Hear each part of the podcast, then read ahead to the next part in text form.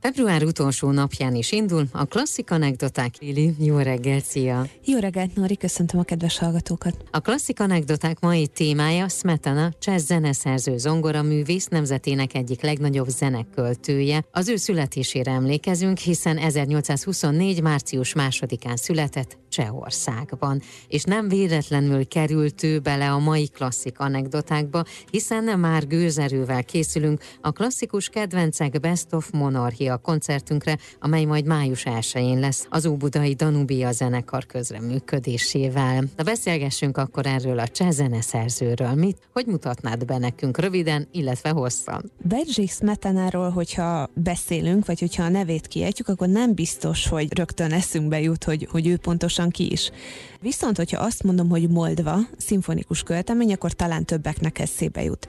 Ugyanis ez az egyik legismertebb kompozíciója, a másik pedig az Eladott Menyasszony című operája, amit most két nappal ezelőtt, ugye február 26-án mutattak be a Művészetek Palotájában, egy sztánírozott előadásban. Tehát mi, amikor a gimnáziumban az orosz irodalomról beszéltünk, akkor volt egy ilyen mondás, hogy mindenki Csehov köpenyegéből bújt ki. Na most valahol ez is hasonló Smetana esetében, ugyanis az összes cseh nemzeti zeneszerző, ugye a 19. század folyamán, és kicsit később is, arra hivatkozott, hogy Smetana a cseh nemzeti zene atya. Kicsit hasonló szerepe volt, mint nálunk Lisztnek vagy Erkelnek. Zeneszerző vagy zongoraművész, melyik oldala erősebb? Az utókora a zeneszerzőre emlékszik jobban, de iszonyatosan tehetséges volt Smetana már a kezdetektől. Csoda gyereknek számított, őt az édesapja vezette be a zene rejtelmeibe, a kezdetekben ő támogatta. Példaképei például Mozart, Liszt és Wagner, ő gyakorlatilag az ő zenéjükkel tudott a leginkább azonosulni, és ezt majd a későbbiek folyamán is látni és tapasztalni fogjuk. Ezt a kifejezést használtad, hogy nemzeti zeneszerző. Ezt hogy lehetne megmagyarázni, hogy mit is jelent ez a fogalom? Azért is tartom ezt nagyon fontosnak, hogy erről egy kicsit beszéljünk, mert kevésbé van szerintem hangsúlyozva az, hogy a 19. században ez az egész nemzetfogalom, ez, ez teljesen mást jelentett, mint mondjuk, amit most értünk alatta. A Habsburg birodalomban és ugye később az osztrák-magyar monarchiában is tagországok azok nagyon hasonló folyamatokon mentek keresztül, például a kulturális életben, hogy tudjuk mihez kötni ezt. Nagyon fontos volt ezeknek a nemzeteknek a számára, például ugye Magyarország számára, vagy a magyarok számára, a horvátoknál és a cseheknél is baromi hasonlóan zajlódott a, az egész nemzetépítő folyamat. A kötelező érvényű bürokratikus nyelv az ugye a német volt. A csehek ugyanúgy nem használhatták a cseh nyelvet a hétköznapokban, mint mondjuk a 19. században mm. Magyarországon. Ezen felbuzdulva ugye náluk is nagyon hasonló folyamatok folyamatok mentek végbe, és hát erről gyakorlatilag úgy is beszélhetünk, hogy a kultúrában próbálták meg kiélni azokat a fajta tendenciákat, amiket mondjuk a hétköznapi életben, az administratív életben nem tudtak uh-huh. megtenni. Tehát minthogyha a kultúrán keresztül akarták volna visszaszerezni az irányítást. Azon keresztül próbálták kifejezni magukat. A cseh nemzeti zenéről beszélni az ugyanolyan kérdéses és problémás volt a 19. században, mint mondjuk Magyarországon vagy a, a magyar nemzeti zeneélettel kapcsolatban. De mindenféleképpen egyfajta közösséget jelentett a nemzet, mint egyfajta közösség jelent meg, akit ez bővebben érdekel, annak nagyon nagy szeretettel tudom ajánlani Benedict Andersonnak egy kötetét, ennek az a címe, hogy Elképzelt közösségek. Benedict Anderson egy ilyen nagyon nagy hatású gondolkodó volt, ő 20. század végén, az 1980-as években adta ki ezt a könyvét, és magyar fordításban is ez ugye megjelent. Ez arról szól, hogy megpróbálják kicsit meghatározni, hogy mit jelent az, hogy nemzet. Vajon ő életében vagy halála után lett ő a cseh zene atya? Talán az életének későbbi szakaszában, tehát ugye amikor már elkezdődött a sikerszériája, pont az eladott mennyasszonyjal, és ugye később nyilván a, a hazám ciklussal, aminek a része a Moldva. Kimondva, kimondatlanul megpróbálták az ő, ő stílusát a saját szájízükre formálni a, a cseh is, és mindenképpen az életében már elkezdődött ez a fajta tisztelet, ami utána később nyilván még nagyobbá vált. Hogy alakult az ő munkássága? Rögtön elfogadott volt, és megtalálta a számításait, vagy ez nem volt jellemző az életére? Hát ez kevésbé volt jellemző az ő életére. Ugye legutóbb, amikor Elgáról beszéltünk, ő rá is ugye az jellemző volt, hogy az életének a későbbi szakaszában vált sikeressé, és egy Smetana is egy eléggé hasonló utat járt be, annak ellenére, hogy ő, ő részesült jó zenei képzésben. A szülei ők egy cseh kisvárosban éltek, és vendéglátással és sörfőzéssel foglalkoztak, úgyhogy egy viszonylag jó megélhetésük volt. És amikor 15 éves volt, akkor költöztek az egész családdal együtt Prágába, ugye a cseh fővárosba.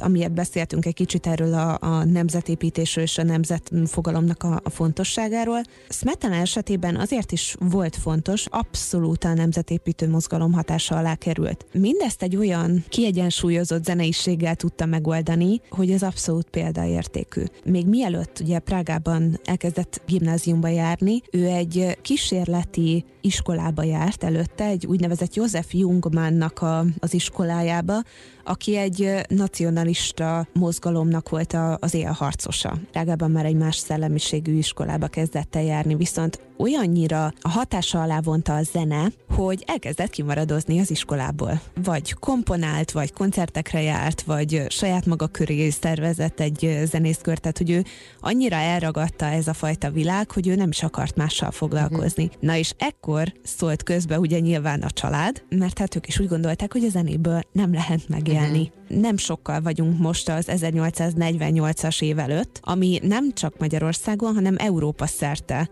egy hatalmas forradalmi hullám volt, és ugyanúgy Csehországban is.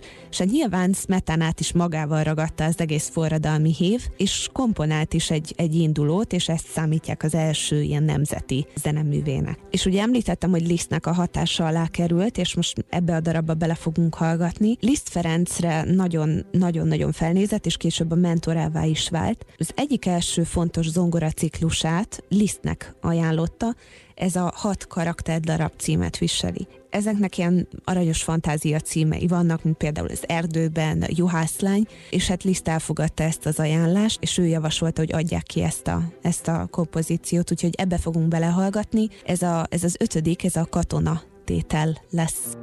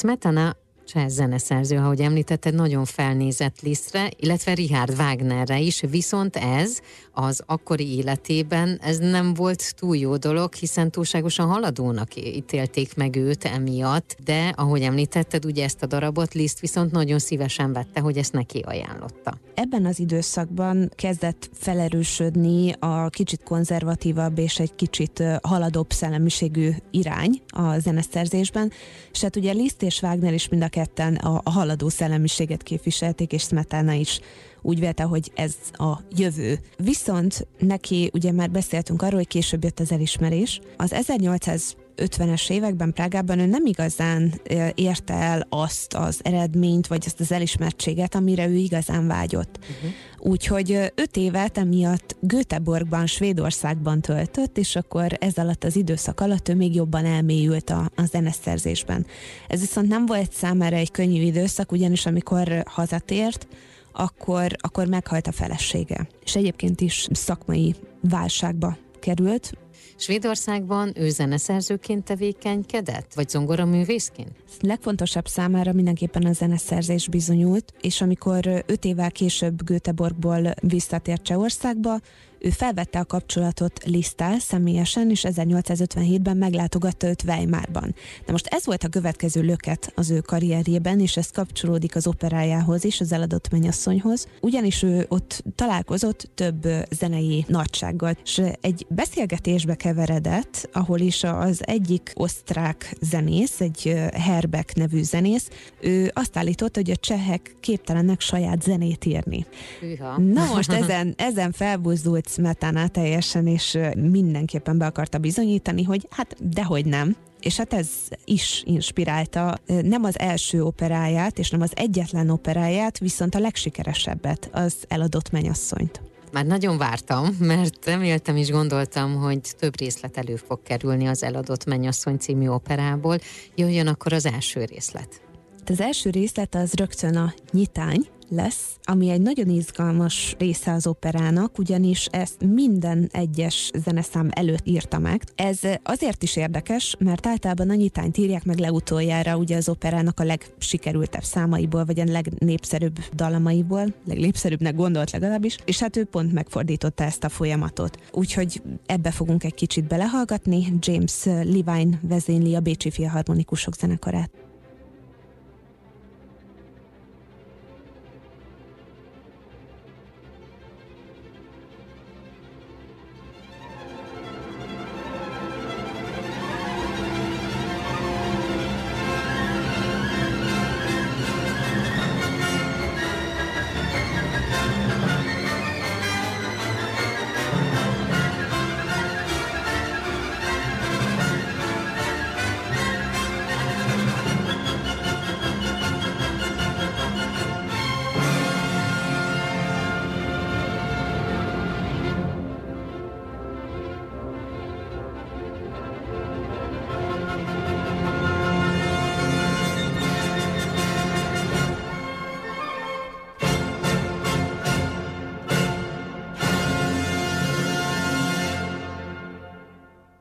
Az Eledott Mennyasszony című opera nyitányába hallgattunk bele az elmúlt percekben, és akkor folytassuk eh, Smetana operájának az, nem azt mondom, hogy elemzését, de megismerését. Miről szól egyébként ez az opera? Egy vidéki történet, két szerelmes párnak az egymásra találásáról szól, és hát arról, hogy mindenféle családi és közvetítői cselszövés ellenére ők mennyire jól egymásra találnak. Most ebbe egy bővebben nem is mennék bele, de a mű sikerét azt egy átdolgozás is okozta. Ezt eredetileg 1866-ban mutatták be, viszont nem aratott osztatlan sikert, úgyhogy Smetana még további négy évig dolgozott rajta. 1870-ben újra bemutatták, ekkor viszont már tényleg világra szóló és elsőprő siker volt, Európa szerte elkezdték játszani. Hogy mitől gondolják őt ettől az operától kezdve a cseh zene atyának, az, az itt tipikusan megmutatkozik. Uh-huh. Ugyanis a csehsége a, az operának az, az onnan jön, hogy nem feltétlenül népdalokat használt, hanem inspirálódott abból a, abból a fajta ritmikából,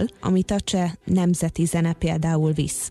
Gondolok itt arra, hogy polka ritmus és a, és a cseh táncoknak a ez a fajta ilyen kicsit boldog, kicsit pattogós, de hogy mindenképpen így ez, ez az előrevívő irány, ami, ami hallható tényleg a zenében, úgyhogy egy nagyon-nagyon boldog zene. Azt hiszem, hogy érdemes belehallgatni még egy részletbe az operából, ez pedig a polka részlet. Ez a polka egyébként egy ilyen páros ütemű tánc, ezt majd hallani fogjuk, és egy ilyen középgyors tempójú. Azt hiszem, hogy hallgassuk is meg.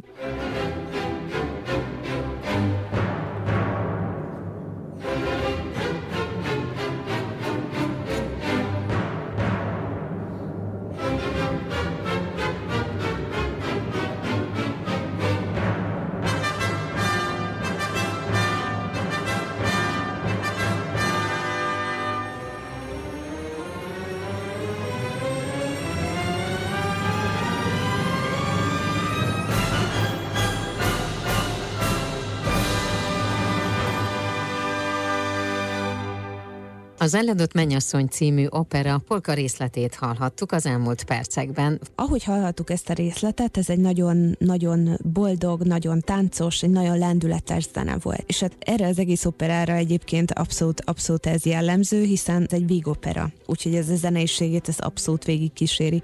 Voltak zenetörténészek például, akik Mozart Figaro házasságával rokonították, vagy a varázsfúvolával. Azt hiszem, hogy ezt az Eladott Mányasszony című operát jól körbejártuk, viszont ugye emlégettél folyamatosan egy másik művet is hozzá kapcsolódóan, ez pedig ugye a Moldva. Akkor ezt vegyük gorcső alá. A legnépszerűbb műve az a mai napig egy Moldva című szimfonikus költemény, ez pedig a Hazám ciklusnak a része. Arról már beszéltünk a mai nap folyamán, hogy, hogy mennyire fontos Smetana kapcsán a nemzeti kötődésről beszélni.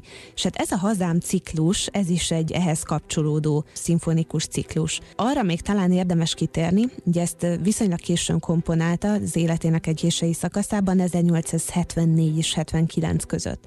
Viszont ekkor már erőteljesen magánéleti válságban volt ismét, ugyanis ne kapta a szifiliszt, valószínűleg egy énekesnőtől, és hát emiatt nagyon rossz egészségi állapotban volt már, ekkor 70-es évek végén pedig teljesen megsüketült. A hazám ciklusnak a nagy részét már süketen írta talán érdemes elmondani erről a ciklusról, hogy ez hat különálló szimfonikus költemény, tehát erről már beszéltünk ugye például Bartók kapcsán, hogy ezeknek a szimfonikus költeményeknek van egy fix programja, és hát azt hallhatjuk a, a műsorán végig. Általában van egy vezérmotívum, ami visszajön, és, és annak a, a variációi köszönnek vissza a, az egész kompozícióban. Ez egy egytételes mű. És ez a hazám ciklus, ez hat darab ilyen kompozícióból áll. Ez, ez ugye szintén egy liszti műfaj, tehát Liszt Ferenc volt ez, aki az első szimfonikus költeményt megírta. Ami ezzel kapcsolatban még plusz információ, hogy Smetana ezt párosította a hazájának a szépségeivel, például mitológiával, tájleírással, illetve a történelem egyes figuráival vagy csoportjaival. Maga ez a hazám ciklus, ez, ez egy képzeletbeli utazás, és ennek az utazásnak több állomása van. Az első az rögtön Visegrád, ami nem a magyar Visegrád, mert ugye Bulgáriában is van Visegrád, és, és hát ugye többek között Csehországban is. Ez a Visegrád, ez, ez fellegvárt jelent. Csehországban is ez a Visegrád, ez egy nemzeti szimbolikus hely. Úgyhogy ebbe egy picit bele fogunk hallgatni. Ez egy hárfa szólóval induló tétel, és ezt később is a későbbi egyik kompozíciójában is a cikluson belül vissza fog térni ez a motívum. Úgyhogy a Cseh Filharmonikus Zenekart Hirzsi Beloklavek vezényli, ez egy 2018-as felvétel.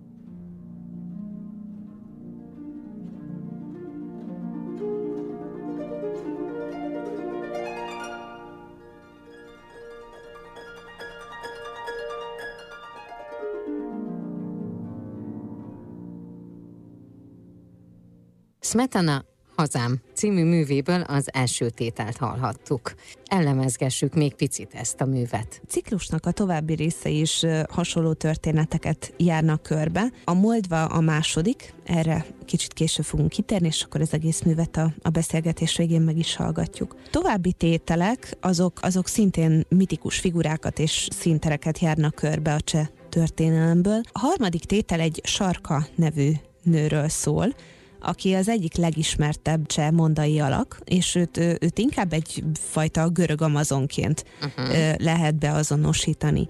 És a következő tétel az a cseh erdőkön és mezőkön keresztül visz, ugye ez is a tétel kompozíció címe. Ez a vidéki vidám életet mutatja be, táncos zenés fesztiválokat, és nyilván a csetájakat. Az ötödik és hatodik tétel pedig a cseh történelemből merít, ugye ami az egyik legdicsőbb időszaknak számít, ezek a huszita harcok és a a huszita háború, úgyhogy mind a két utolsó tétel, ez a tábor és a Blanyik, ez ehhez a témakörhöz kapcsolódik. Ennek a, a Blanyik kompozíciónak a vége, ez a huszita harcosokról szól, és megjelenik itt egy huszita korál, és visszajön a Visegrád téma is, ugye emlékezze a dicső időkre, úgyhogy ebbe is egy picit hallgassunk bele.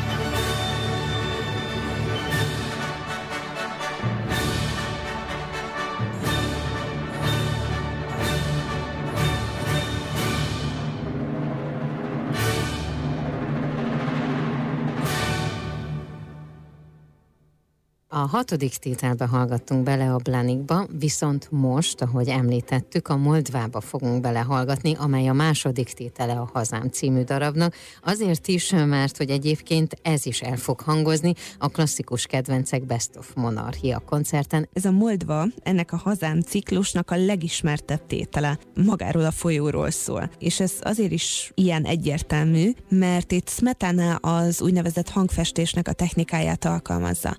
Ez azt jelenti, hogy a program az olyan szinten beleivódik a műbe, magán a, a fődallamon is abszolút érezni ezt a fajta csörgedezést, tehát ugye a folyónak a, a folyását, gyakorlatilag érezni a vizet. És ez egy nagyon büszke dallam, tehát amikor meghallgatjuk, akkor, akkor abszolút ezt érezni fogjuk. Smetana egy levelében, egy barátjának írott levelében ezt a saját szavaival is megfogalmazza, hogy, hogy mi ez a program. Azt írja, hogy maga a tétel, az a következő történettel bír, hogy a folyó útját, a Moldva folyó útját meséli el a két kis forrásból, amelyből ered a hideg Moldvából és a melegből, és ezt a kis csörgedezést hallgatjuk ugye a tétel elején. És ez egészen elmegy a nagy sodrású folyóig, és belehallgatunk egy gazda esküvőjébe, mert ugye azon keresztül is átmegy a Moldva, nem hogy amellett is elhalad a Moldva. Elhalad a Moldva büszke paloták és kastélyok mellett, és hát egészen Prágáig kiszélesedik, ott pedig eltűnik ezt követően a német Elba folyóban. És ez az, amit hallhatunk a, a tétel során. Kiktől fogjuk meghallgatni? Ez ismét a Cseh Filharmonikus Zenekar előadásában fogjuk meghallgatni, és Jirzsi Beloch Lavek vezényel. A Klasszik Rádió 92 egy tehát immár hetedik alkalommal hozzá elő a legnépszerűbb klasszikusait a műpa hangversenytermének színpadára. Idén az osztrák-magyar monarchia legszebb műveit vonultatja fel az Óbudai Danubia zenekar Hámari Máté vezényletével, amelyre sok szeretettel várunk mindenkit.